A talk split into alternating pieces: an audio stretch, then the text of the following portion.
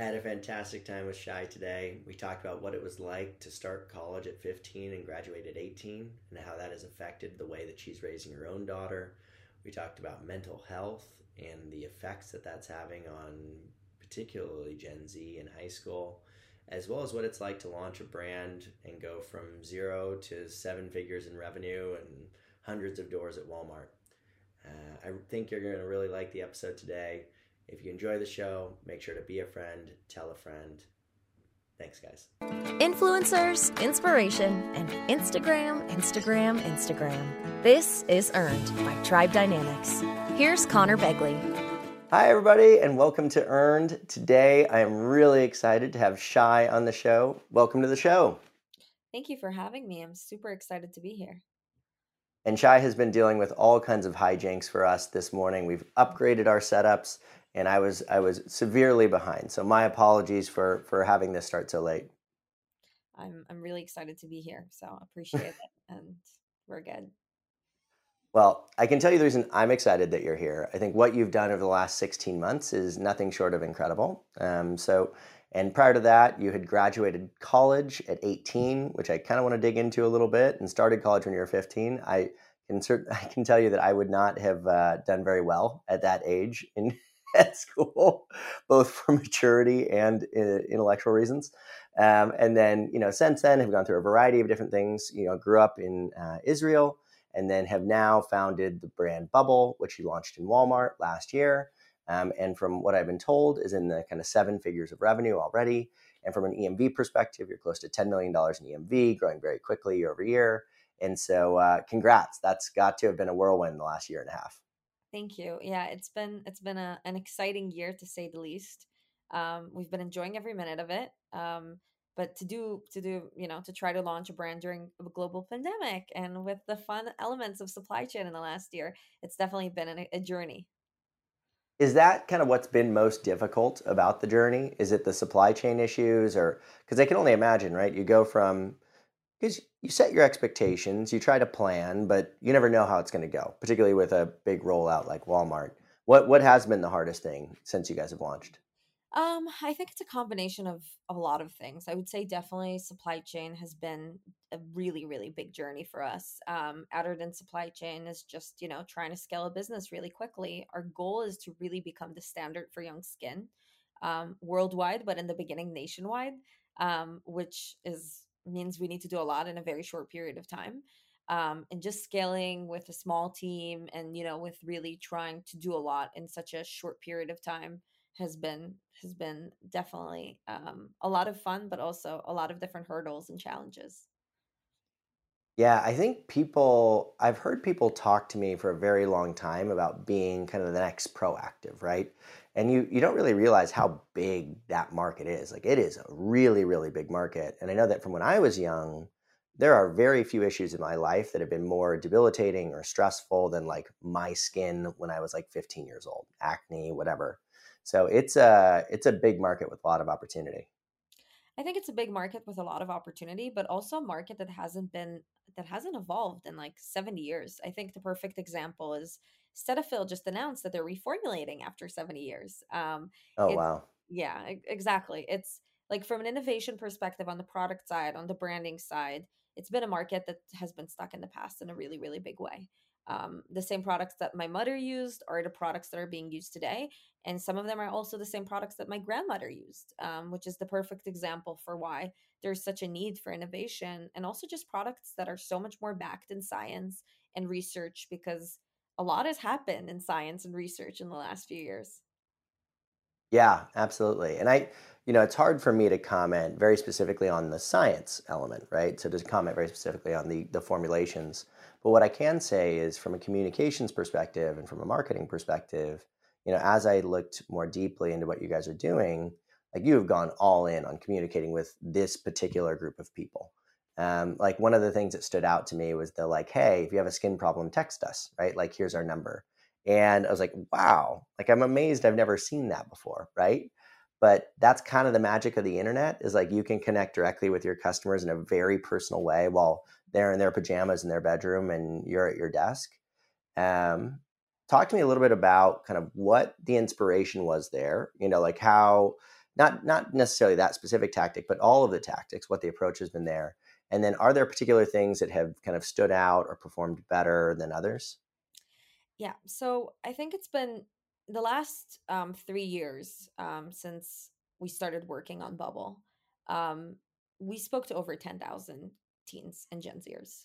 Um, Yep. the way we looked at it is they are so different than us. Like, I'm a millennial and they're so different than me that the Yep. only way to really make this brand right for them is to involve them in the conversation and get them to be a part of the conversation and tell us what they really think and how they really feel and if something sucks like we want you to tell us if it doesn't work or you don't like it um Yep. so so research was rooted in everything we've done so it started with focus groups uh, i personally conducted focus groups with 200 teens it was in groups of eight two hours at a time so it's been a lot um and then yeah, and like I brought like 50 different products. I was like, "Do you like this? Do you like that? What do you like about it? What do you hate about it? What do you currently use?" It's been like hours and hours of just conducting research. Um, and then after focus groups, we conducted like an, a quantitative research with 800 teens, and then we created a community with 4,600 teens.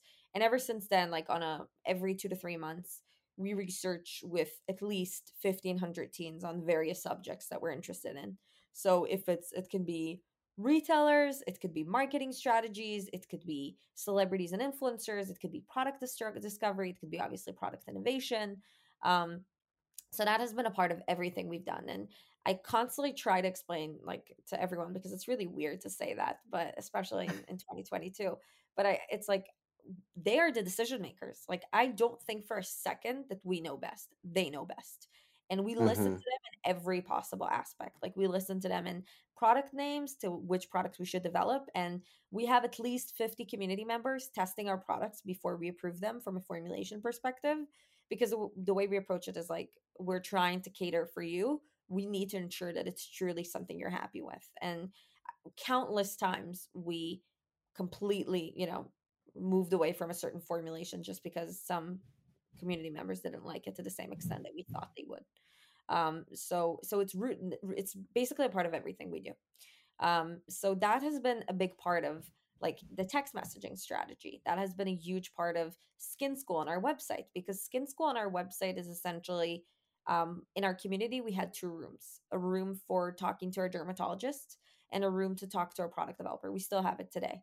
And we took all the questions that they've asked our experts and just created a platform explaining all of that because we suddenly understood how much fear mongering exists in, in this industry and how much just misinformation and so many things that are just completely untrue and has nothing to do with the real world or, or with science or it's research that hasn't been really fully supported by a lot of you know scientists so we took a really big approach into let's really understand what their needs are, what they're looking for, what problems they're experiencing, and how can we solve it together with them to really give them the best possible solution. Um, so, so that has been a part of every strategy we did and, and, every every decision we made. A big thing that is a part of the brand is um, the educational side, and we educate hmm in a very different way than most brands because the way that most brands, most skincare brands will educate is like, oh, this is the problem that you have. This is the ingredients that we currently have in this and this product to help you tackle this problem. The way we approached it is like we educate you completely unrelated to our products. Like our goal is not to push our products. Our goal is to help you become a very educated consumer that asks the right questions. So, for example, we constantly talk about the fact that parabens are not bad for you, that it's actually a research that hasn't been really backed by science. Um, it hmm doesn't mean that we formulate with parabens because we would never formulate with controversial ingredients. With that being said, like we really want to bring the true scientific evidence to everything, you know, that consumers are looking to know and looking to see. So our goal is really to make them much more educated consumers. So that that's like a big part of of the strategy and something that we see as has been very successful and also something that helped us create a much more genuine and authentic connection with our with our community and our, our consumers. Yeah, that makes sense. I think, you know, the thing you're talking about, the, the story that's coming to mind for me was I was at lunch yesterday uh, with this guy named Dan. Right? So Dan, you know, has been in the radio business for 15 years. He's about our age, maybe a few years older. And, you know, you talk into the radio and you hear nothing back. Right. And I feel like that's how it was as a brand for a really long time. Like you put your brand product into the stores and then you're like, well, hope it was good, you know, and you do your focus groups and you do your, but you don't have this kind of direct feedback loop, this direct communication that is enabled today. Um, and I also think that from an expectations perspective, these kind of smaller, or not smaller, but these younger folks, right? That's their expectation. Like if I'm not having a dialogue, a direct dialogue with this brand, or I don't feel like they're listening or I can't talk to them, then, you know, I don't feel connected to them, right? Like that is the expectation these days. And so when you're competing against a Neutrogena that isn't going to do that, right, is never going to, or at least not for a very long time, you can create some pretty significant strategic advantages as a as a company. Um, I just love it. I think it's fascinating. Like I loved the skin school. I loved how you like educated on particular problems, and it wasn't like, oh, here's a problem and here's how you fix it and here's the product you buy. Just like, hey, we're just here to like teach you, help you get better. Like we know this is a really confusing time. Here's some information to help you like understand it, right? Um, I thought it was just fascinating. Like I loved it. Thank you. I appreciate it. And it's it's essentially our goal. Like our goal is to help our consumers become confident in their own skin. And it's that's that's like truly the mission of the company. Um, so we see this as a part of so many things. Like this is the mental health aspects. Like this is the educational element. And it's not necessarily about pushing our products. Like it's about truly helping them become confident in their skincare choices but also in their life and in you know with their mental health and also like i see this as a personal um thing of like you know i was i had very difficult teen years as i think as most uh, people had i think um and i also have a daughter who is five and a half years old almost six um and i really really want to help that next and younger consumer because there are so many things that I always like try to explain to our community like so many things that I wish I knew when I was 15 um, or you know 14 or 16 from breathing exercises to just understanding that everything is temporary um, and really really really being there for them while supporting them and educating them so that's like a big core piece of the brand and in everything we do yeah, so let's talk about your daughter and your your background just a little bit before we get too much more because I have a ton of questions about Bubble and what you're doing and what's working and not. Um, so talk a little bit about like college at 15, graduating at 18. I know you were like, you know, deep in the competitive chess game for a minute and you're training your daughter to do that as well. So I'd love to know like should I be training my kids to do chess? Is that like how I get them to college at 15? How does that work? And then was that and actually this is kind of it's a very unique question because I don't know I've talked to people that, you know, did college very quickly or skipped a year or whatever, but no, they're never 15. So if you could go back, would you do that again? Right? What were the advantages and disadvantages? Um, and yeah, just tell me tell me about that part of your life, just kind of childhood through uh, through college, and then how that affects how you raise your daughter. Yeah, that's a really interesting question. Um, I don't think I ever talked about that actually. Um, so I I was always like this kid who was an adult. Like I never really knew what it is to be a kid. Like I never I always was always behind a book, like reading. I was super self-motivated um, in things I liked. It was really hard for me to be motivated in things I didn't like or that I didn't think I should do. But in everything I really liked, like nobody had to push me or ask for me to do it because mm-hmm. I really, really enjoyed it. Um, and and I was just like a very like I was really like a self learner and hated to be in school. Um, but I was identified as like a gifted child um, and like uh, very early on when I was seven or eight and uh, because of that it opened a lot of different opportunities for me. And in israel like growing up in israel there's like this thing that they try to explain to you and to teach you like you have to do really well in school in order to get like really good fi- like really good finals and like, be be really good at your finals and then go to a really great university and then you're going to get a really really good job um and when i was 15 i had the opportunity as a part of like the gifted program to start my ba and that was the moment that I finally understood that it's like the world doesn't really work like that. And everything I was that I've been told is actually a lie because you don't necessarily need to do really really well at school in order to do this and like it doesn't doesn't really work that way um, and Mm-hmm. some people are Mm-hmm. really really great at certain things and are not necessarily perfect at all of all of the different subjects that they're learning in school um, and for me it was like this massive revelation of understanding that i can do so much more and i don't necessarily so i i just des- decided to do to take all my finals and all my exams from home told school uh, i was like at the end of 10th grade i told school like sorry i'm done i'm going to focus on my ba now and then i had an opportunity to like get my ba done by the time i was 18 um actually be able to like also work and like get into the business world very quickly um and also at the same time like got all my finals done at home and nobody had to push me nobody had to tell me it was a really like okay i know i need to make it happen let's just make it happen I studied before every final, probably a week before, and just got it done. Um, and it's and you know, I think like uh, it's something that was very right for me because I never really got along in high school. I didn't really found like my I couldn't really find my people there. Um, Mm-hmm. and I was always so much more mature than people in my age. So just kind of found an opportunity to skip to adulthood at the age of 15 and I loved every minute of it. I definitely don't think this is something I would want my daughter to do because my daughter is ve- is a very different person. Like she's a child that loves being a child. Like she's actually completely different than me and like loves very different things. She's very similar in certain things, but in that part like I love the fact that she's a child enjoying to be a child and like not trying to become an adult very quickly. Um and like I'm actually like taking the exact opposite approach of like not trying to push her academically and like she loves certain things like she's very artistic so like focus on the artistic side um but it's it's very much like the way i look at it is like everybody in the world has something and I, I i have like this massive passion for education and like different like seeing how education is as a whole and um I, I really believe that a world that it's like work, right? If you love what you do, you're not going to work in, a day in your life.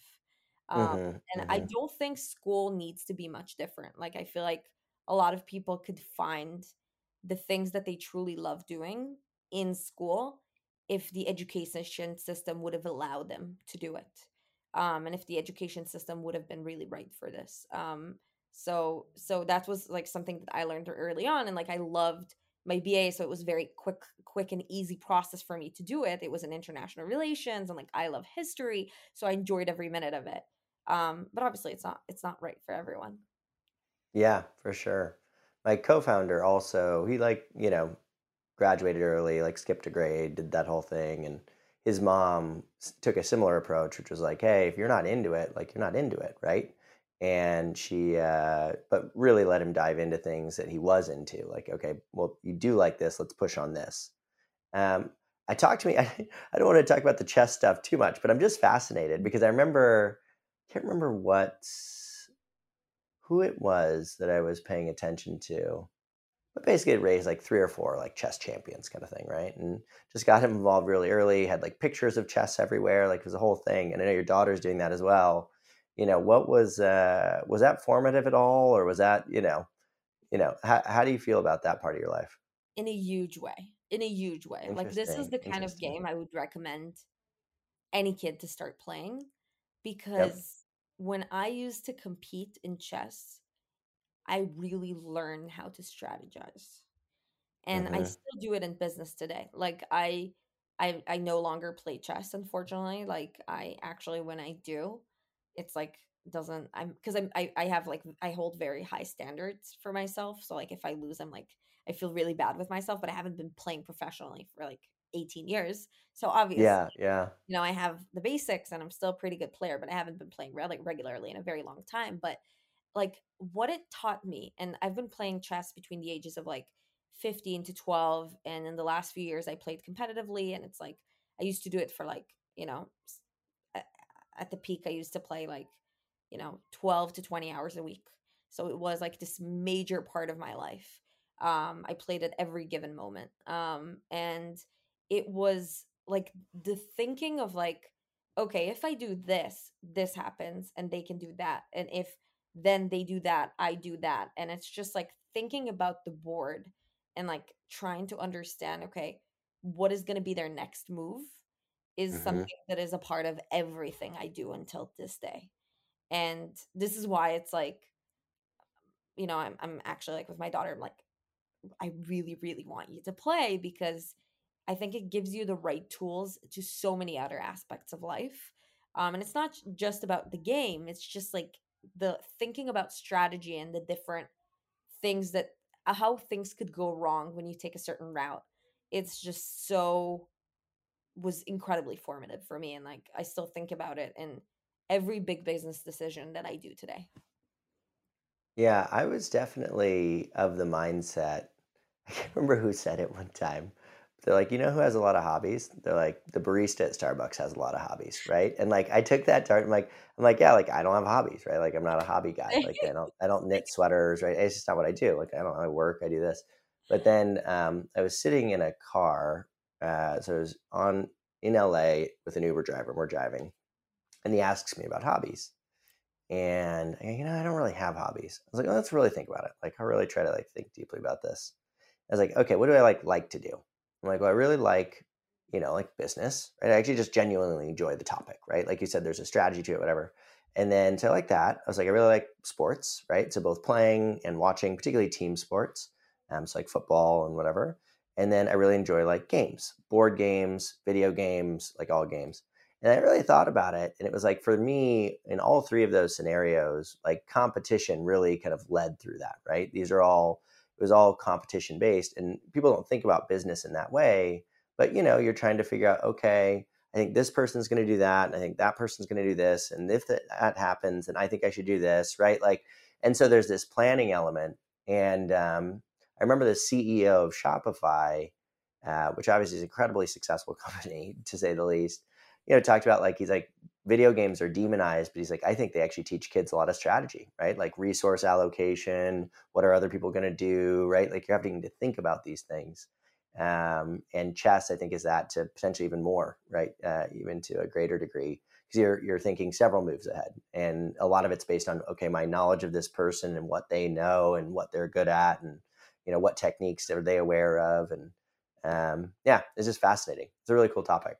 Yeah, I I could not agree more. So first of all, I love hearing what you said about hobbies because I always felt like I'm the only person in the room who has no hob- hobbies, and it Yeah, feels so bad because like I don't do anything. Like I work and I spend time with my daughter, like and like my life partner. Like I don't really have time to do anything else because the moment my daughter goes to sleep, like I'm back to my emails until two to three a.m. You know, like this is just my life. Um, yep, so yep. It's you know it's something that is really um has been really really interesting to hear you saying that as well because i i finally feel not so alone um but but Well, I i mean, also honestly, it is like, you know, and I think um so there's a kind of workaholic perception, right? Like, oh, they're just, you know, they do nothing but work. So there's that kind of thing. And I don't actually think I'm that. But um but uh oh, where was I going with that? I think that like work in and of itself like is a hobby, right? It's something that I genuinely oh, that's what it was. I like genuinely enjoy it. So I was talking to my wife, and this is maybe, I don't know how many years ago, four years ago, five years ago. And you know, I'd say like, hey, I'm working really hard, but like I'm doing it for you. Like I'm doing it for you. I'm doing it for our kids, da da da. And then I was like sitting there, and I can't remember if she said something or I had said something, but I was like, Am I really though? Like, am I really working hard for you? Like I say that, it sounds nice, right? And like, yeah, maybe a little bit, of course. Like I want to be able to like create the right life, but like I'm doing it because I enjoy it, right? Like it is a hobby for me. Um, and it is one of the most complex games you can play, right? Stakes are high. There's lots of different moving parts. You're trying to look at macroeconomic, microeconomic. You're looking at different players. You have unlimited choices in terms of what you actually do and how you spend your time. Um, yeah, it's like one of the most challenging games out there, really. i could not agree more i i love it as well and it's something that is like you know it's a, a big conversation with my daughter as well because we're two entrepreneurs in one house and like completely hmm different companies like doing very but you know for her she asked me at some point like i think it was a year ago like mom does everybody in the world has a business? And i'm like uh no. And it's, that's not really how real life is that's kind of what you're seeing at home but like you know for her it's like a completely normal question to ask when i'm on a phone call like starting the age of three she would be like mom is that your investor it's just like you know it's like a, a normal topic in our house. Um, and and she's very like aware of it um but it's also it's it's also like always the conversation of like i'm telling her i do it for you but then at some point she was like mom would you ever want to not work?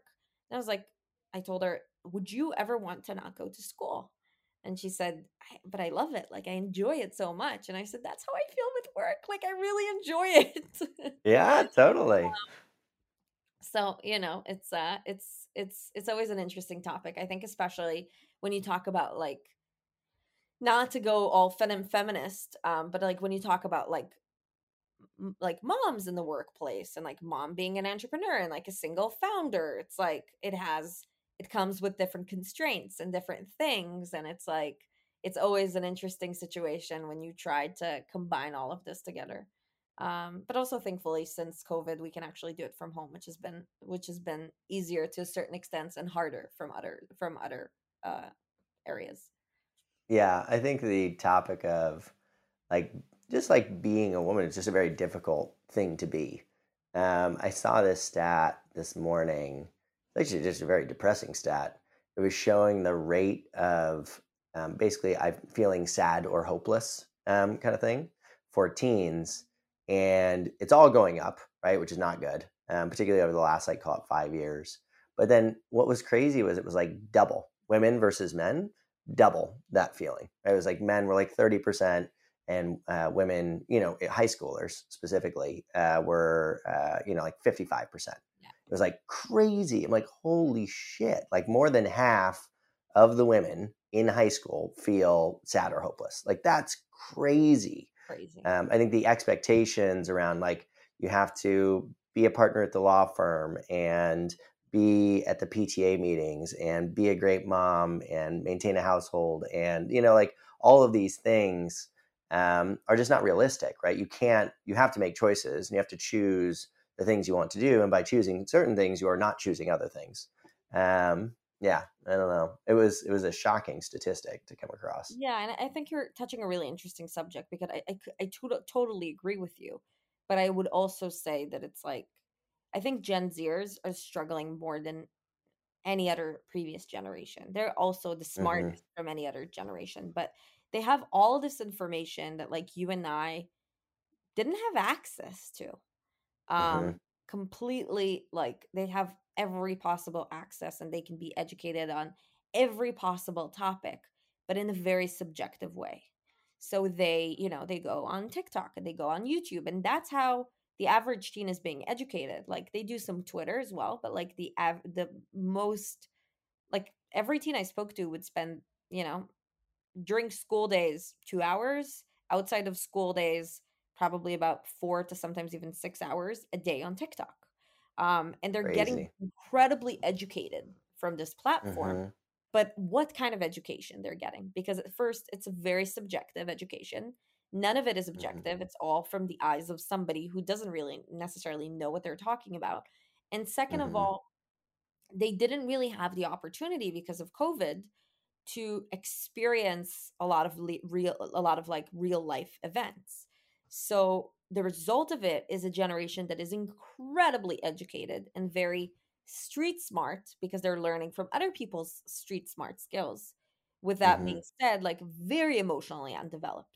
And that's causing so yeah. many issues from cancel culture to like mean girls culture in like high school to different things that are just it's sometimes can be really really hard and really challenging um and you know they're struggling as a result of it in a big way and that's like one of the main reasons why we put so much emphasis on mental health and that we try to do as much as we can to support them also and like like we have resources on our website for mental health and this is something that we talk on our social on i would say at least two to three times a week because like it's a lot of it is also like not even understanding a lot of tips and tricks that could help you get through a lot of situations um so we try we try to like support as much as we can but it's like it's a generation that has very very challenging lives because of all these different things and because of the pandemic and because of all these social media that is actually so much it takes such a bigger part of their lives than it was when we were teens you know like i grew up with Yep. facebook but it was like facebook with friends of mine you know like i i truly built a connection through facebook like i added all my friends as like um as friends i saw the pictures that they're posting like now it's about like seeing certain interests that you have on the different content platforms and being educated about all these subjects when sometimes you're scrolling through a lot of things that a- a 13 year old shouldn't be seeing or you know listening to Yeah, for sure. The topic of like unlimited access to information is an interesting one, right? Because, you know, inherently you assume that has to be good. Um, and I think in a lot of ways it is, right? Like, you know, you're no longer, if you're trapped, uh, you know, with only a small amount of, you know, say you're in a small town in a small village, you know, with very limited access to information, now you can access anything in the world. And that has very powerful educational effects. But I think very specifically, if you look at, at that again, that kind of hopelessness study, it was like pretty flat. Like through our years, it was about the same. Like it didn't change much. Like up, down, up, down, up, down. And it was like the last, call it ten years or so, that like it's jumped by fifty percent. Um, yeah and in some ways, I think that I had um, not given the topic uh, the attention. I had kind of assumed, like, okay, you know, this is just the next thing, right? Like, okay, mental health, everybody's latching onto it, brands are latching onto it. It's just like it hasn't been talked about very much. And so this is the new topic that gets everybody's attention. But it is actually like a very real issue on a very large scale. Like, I cannot, I just like, it's just shocking that half of the women in high school in the US are feeling sad or hopeless. Like, that is a crazy stat, more than half. Um, and that's up 50% in the last 10 years, 15 years. Like, that's nuts. nuts and i Um, think it's like the fact that they can suddenly know what what it means and how it feels like and to put a you know headline to what they feel and a title to it um and that is something that is also like makes so many people come and like we see this in the community saying like yeah i i definitely have depression or i definitely have anxiety which are things that I, when like when i was younger like it wasn't even it wasn't even a topic because we didn't really knew what it means you know Yeah. When you get com- into comparisons as well, like I think that's the thing that's kind of like another one. We're getting so deep on this topic. I want to get back to bubble after this, but uh, you know, I saw this other study that was looking very specifically at kind of dating culture. Um, you know, in a world in which most people are doing uh, online dating these days, and the way it affected things. And this is going back to men, um, but there are effects that happen here as well is like the upper quartile of men as like rated from an attractiveness perspective um, have seen a significant increase in the number of dates in their life but like the bottom half or bottom three quarters of the kind of male population has dropped off dramatically right? Because as a you know as a, um, a woman or as a man frankly you can go swipe left swipe right swipe left so you have an unlimited supply right almost. And um, how does that affect behavior right? And how does that ultimately affect um, you know uh, everybody that's not in the top 25% from an attractiveness perspective? Um, so anyways okay let's get back to bubble really quickly so um, and i do want to talk about the kind of mental health aspects of that because really i think acne is a huge mental health issue i mean i remember when i was in college i had you know i would break out and be like i'm just not going outside today i'm going to take a couple days and i'm going to sit in my room like i literally wouldn't leave my house because I was like so stressed about it. And I look back, I'm like, that was so crazy. Like, I can't believe that's how I felt, but that was how I felt.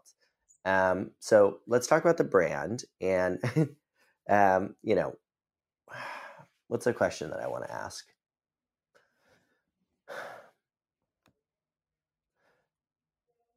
So, in launching the brand, like, and dealing with those, you know, helping people to deal with those issues, what have been some of the biggest kind of light bulb moments and times in which you saw kind of the impact that you were having with the educational material?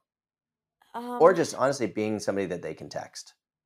Um, so it's been actually really, really interesting. I think it's been a combination of a lot of different things. I think it was in the first focus groups way before we launched the brand. This is like 2018, 2019. Um, Mm-hmm. Mm-hmm. just like I been sitting in a room with them and I came to this focus groups with like so many assumptions, right? You come into this and like as an entrepreneur and know it all entrepreneur, you come into this. I know exactly what they think. I know exactly what they're using. I know exactly what they're excited about. I know exactly where they shop. Like, let's just ensure that we can, you know, just Check the boxes. check the Yeah. boxes and see that this is what and then I came into this the first focus group and I remember calling one of our advisory boards who's still like one of our closest advisors and I called him after and I was like I was compl- like everything I said was completely wrong. I had no idea what I was talking about. They're not using what I think, they're not shopping where I think like it's not all of this like we could start from scratch essentially of all the assumptions because it was completely different.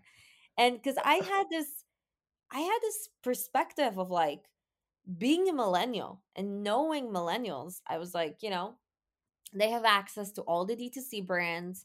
They're like all about Glossier. They use all the drunk elephants in the world, you know, like they're buying in Sephora. Like I had all these different perspectives of like, I know exactly who they are, where they shop, because it's, you know, Gen Zers. Like, of course, they're the extreme version of millennials. But no, Gen Yep. Z are the complete opposite of millennials. But I didn't know it then.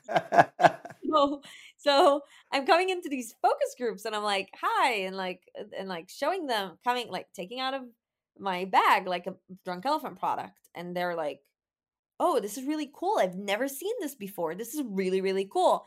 And I'm like thinking in my head, like what? they not know? How do they not know drunk elephant? Like I thought they're all using drunk elephant. Um and and then like eh, like starting to speak to them and like understanding what they think and what they're using. And then like all I hear is Neutrogena and Cetaphil and Clean and Clear. And, and Neutrogena and Cetaphil and Clean and Clear. A little bit of Proactiv, but like Neutrogena was then like the biggest one. Now it's CeraVe, but like then it was like Neutrogena in a big, big, big way. And I'm like coming out of the first focus group and thinking to myself, why would they still use Neutrogena? How can that make sense? Like Yeah, all, these, totally. all these beautiful brands. Like when you look and like I looked in deeply into like the beauty uh, industry landscape of like indie brands, and you see like 400 brands and like so many different options, and it's like And they're all for us. They're Exactly. for people with disposable income that can drive themselves to Sephora and Ulta and like yeah. Exactly. And they're, you know, they're made for people who over the age of 25 that can spend an X amount of money per product and also are, you know, looking for anti-aging products. And and then that's when I realized like this entire industry has been focused in the last 4 to 5 years solely on millennials.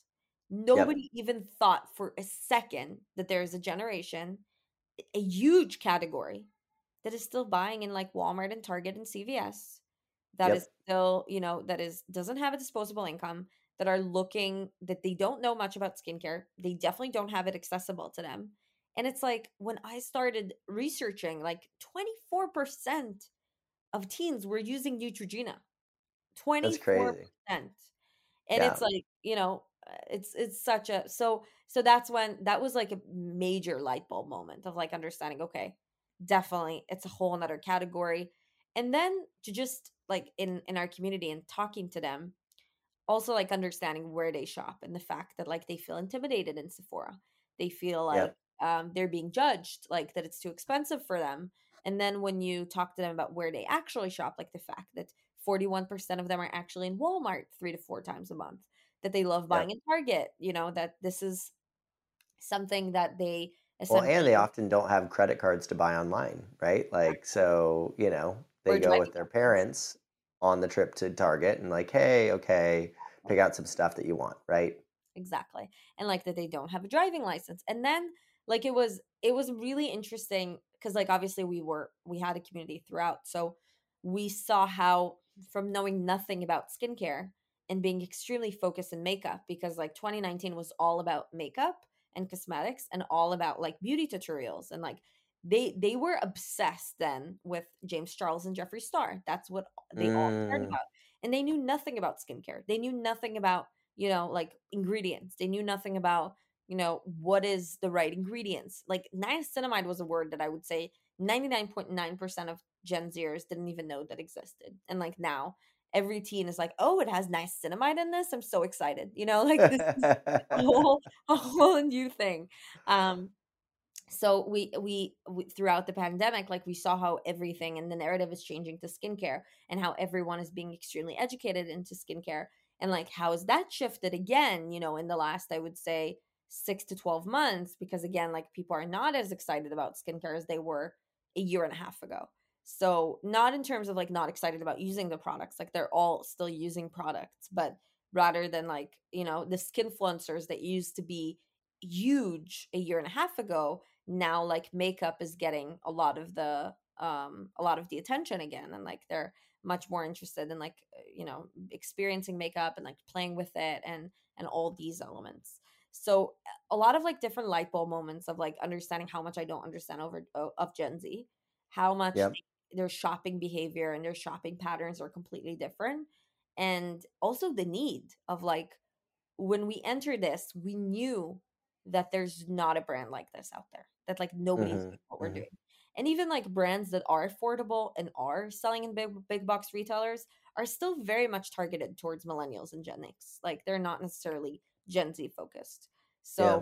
so we we saw this as like really amazing opportunity to create something that is so much better for them. Um so that that's like i would say like the two elements and like i think that point was also the point that i understood in a big way that we in order to keep up with them we have to listen to them and that we have to make them a part of the brand and their conversation in the biggest way possible and and like we talk about it with them because we have like constantly zoom calls with them and i constantly say like this is something everything every feedback you have please share with me because we really honestly think that you know best so i want to listen to everything you have to say um and that was also because because like we see how the world is shifting and like how with you know, Gen Zers, what was relevant a year ago is no longer relevant.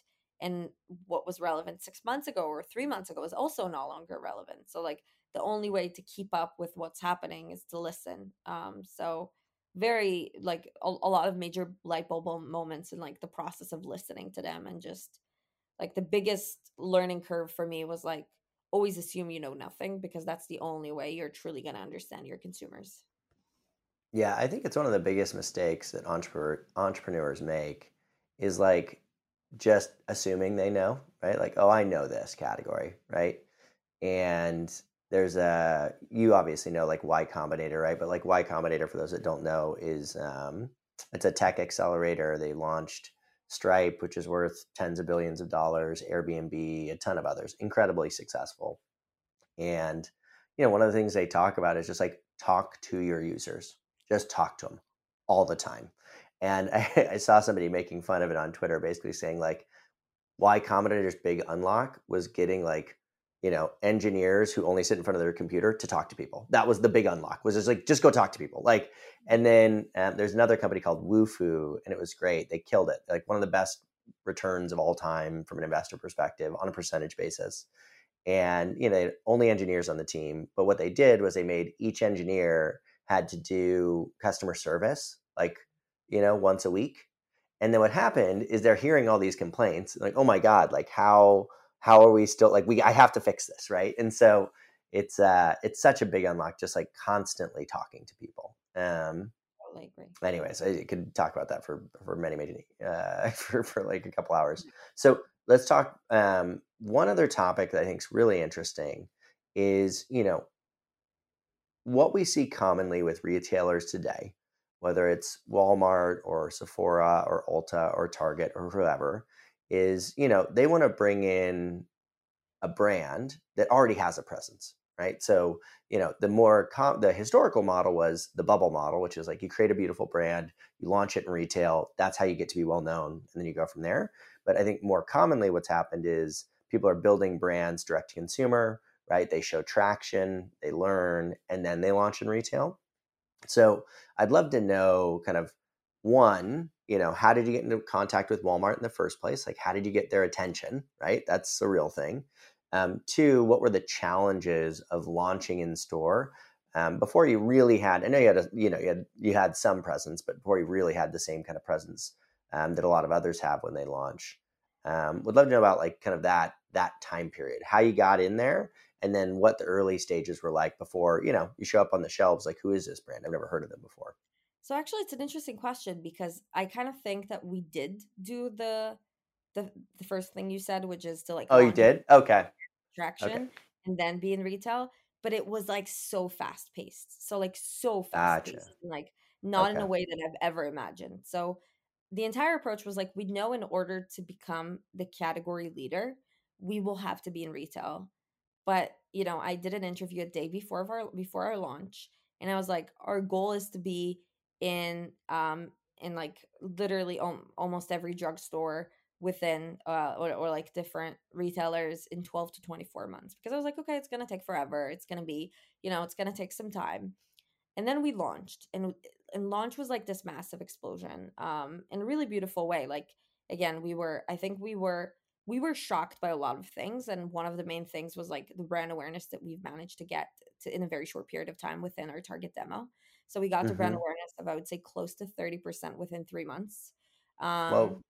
yeah it was it was really like within between ages of like 13 to 18 we got to like around 30% in three months it was insane um and we had you know like on week one we had over 55000 followers on instagram you know like it was wow it was okay. just and like for a brand that is we obviously used a lot of celebrities but we weren't a celebrity founded brand i think with celebrity founded brands it's a lot more common to see this but it's like yep. for a non celebrity founded brand like this was like very a very big shock for us um and and we launched and we had this beautiful launch with like the Phil Day video that we've done.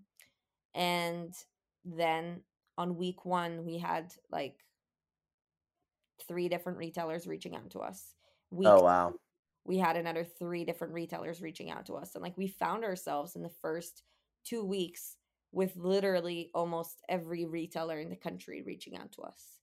Um, and I and I remember like talking to one of our investors and like sending her screenshots of um of our like every outreach that we got. And it was just like you know i was just like getting it. So i texted it to her immediately.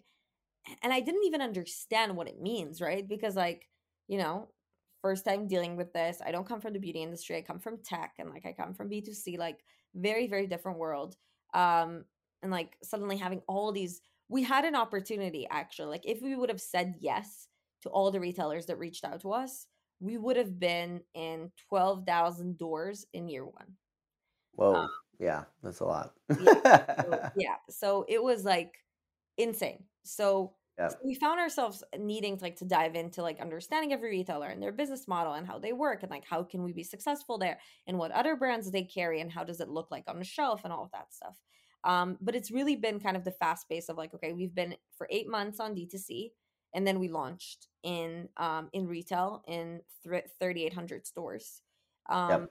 and and it was also a big decision because you know like usually like not a lot of d2c brands go to walmart first back then i think now it's getting more and more common but then it was like it was only seven months ago but like so much has changed in that seven months um so so it's been like this whole process of like understanding and diving deep into which retailers um, can re- really have we'll, we'll have our consumers where do they actually shop how can we ensure that it really looks best on shelf how can we ensure that we yeah. really create the connection um, so it's been a very fast paced process and we've actually signed the walmart deal um, three months after we launched the brand so like two and a half months after we launched the brand. So it's been yeah. it's they been, occurred so close together i assumed that it had to be planned in advance yeah. but uh, that's really cool. That's yeah. and not not uh, common. So for those other entrepreneurs out there don't expect that to happen normally. Yeah no and like, and like with that being said like i would say that it's like on the other hand we were shocked because our conversion rate was so much lower than we've ever expected. And yeah, the reason for this is because what like i had again this assumption that teens are very and gen zers are very like like they will very likely go and purchase online. And then the other revelation that we had in the first four weeks is like all the messages we got on customer support is like, when are you coming to retail? When are you coming to stores? Because they Uh, buy online. Like they're not interested in buying online. So it it all came together in a really really beautiful way and like now our entire strategy is like we call ourselves we're the new wave of D2C. It's a completely yeah. different structure and the way we look at it is like we are a brand that communicates and build brand awareness and builds the brand love on D2C, but the purchase actually happens in a store. And I also like my entire approach is that I actually prefer to get people to buy in a store rather than buy online because when they buy in a store they we don't you know like they don't have all that waste in the process of like shipping and and the package and the stickers and the order bag and they get it immediately instead of waiting for 3 days and you know it's like Yep.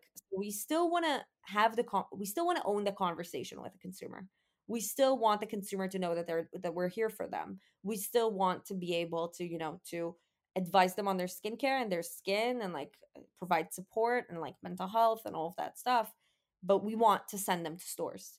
So it's like this combination between like the d2c the old days of d2c of like let's just communicate and build online to being solely in in retail and that had like so many interesting experiences and challenges with walmart because it was the first time that walmart had to deal with something like this um, so it's been it's been very very interesting from a launch process and also had a lot of learnings uh, as well Yeah, I mean, two things that stand out there about what you said um, is first, you know, people always assume, you know, there was this narrative like, oh, the margins are way better direct to consumer, right? You get to keep all the margins, you do all these things.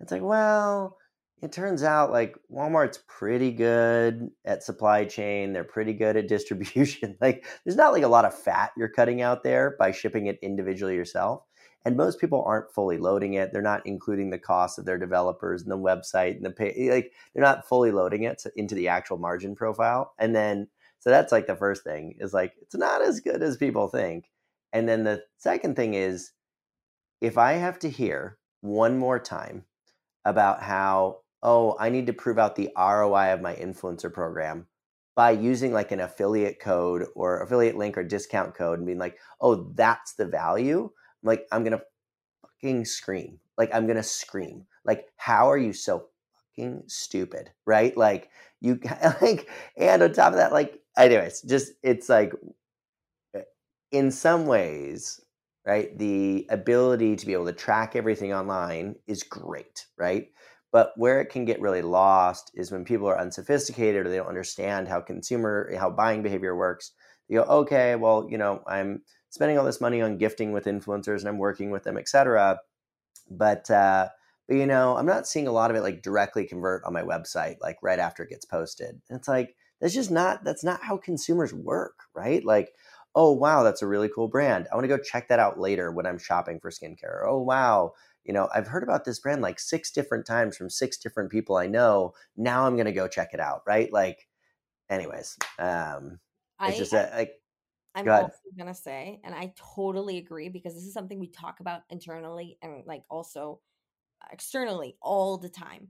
Because the days that you had one influencer and they would generate, you know, hundreds of purchases are over. And it's yeah, not over because influencers don't work. It it's over because a consumer doesn't need to see you two to three times anymore to make a purchase decision, but rather they need to see you seven, eight, and nine times before they make a purchase decision. And influencers is such a massive part in brand awareness. And again, like with influencers and celebrities, we got to brand awareness of over 30%, which is yeah, like like and this is now ages of like 13 to 23. One out of three of 13 to 23 year olds in the US knows about Bubble. Only, you know, a year and a bit after we launched. And the only reason be- of that is because of influencers. With that being yeah, said, like they would probably need to see us multiple times again to really make a purchase decision. And that's the whole thing around the J curve as well around brands that people don't yeah, understand that it's like it starts, it starts, it starts. And then like when a lot of consumers see you multiple and multiple and multiple times, then you start seeing like this massive curve going up. It's like it doesn't happen instantly. And a single influencer is not going to give the decision. Like it's a massive part of your awareness building, massive part.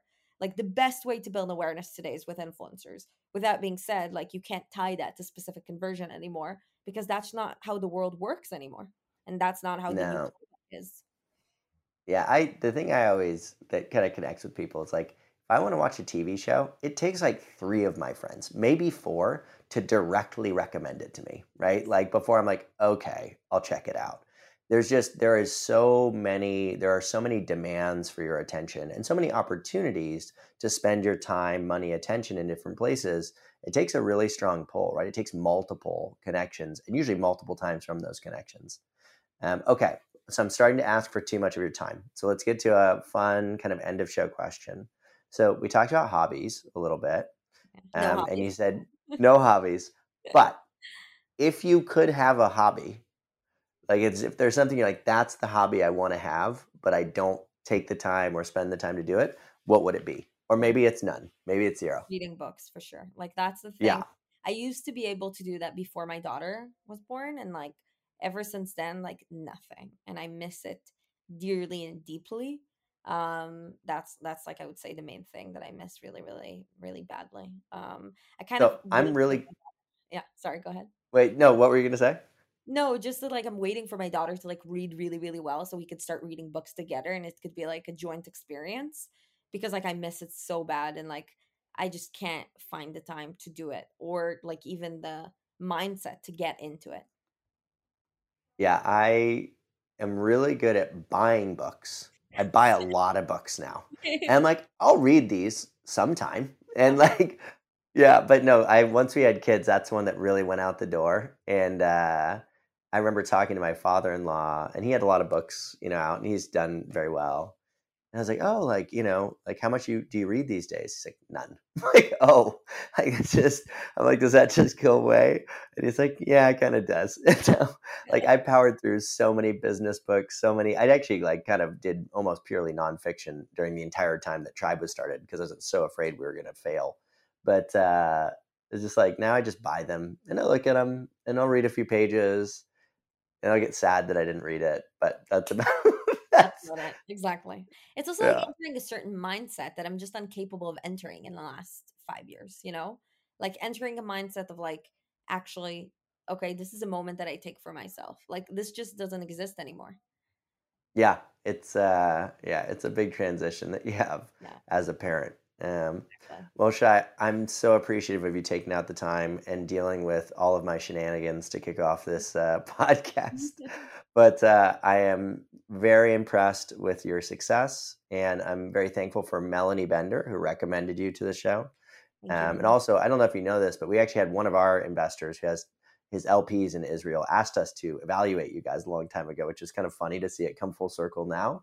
And uh, yeah, so congrats again. Thank you so much for taking the time. I know I learned a lot, and I think uh, other people did as well. Same. And thank you. I really appreciate being here. This was so much fun. Uh, really enjoyed it. Thank you for having me. Of course. All right. Bye, Shai. Hit subscribe now. Earned by Tribe Dynamics. Tribe Dynamics unlocks your social media influencer community.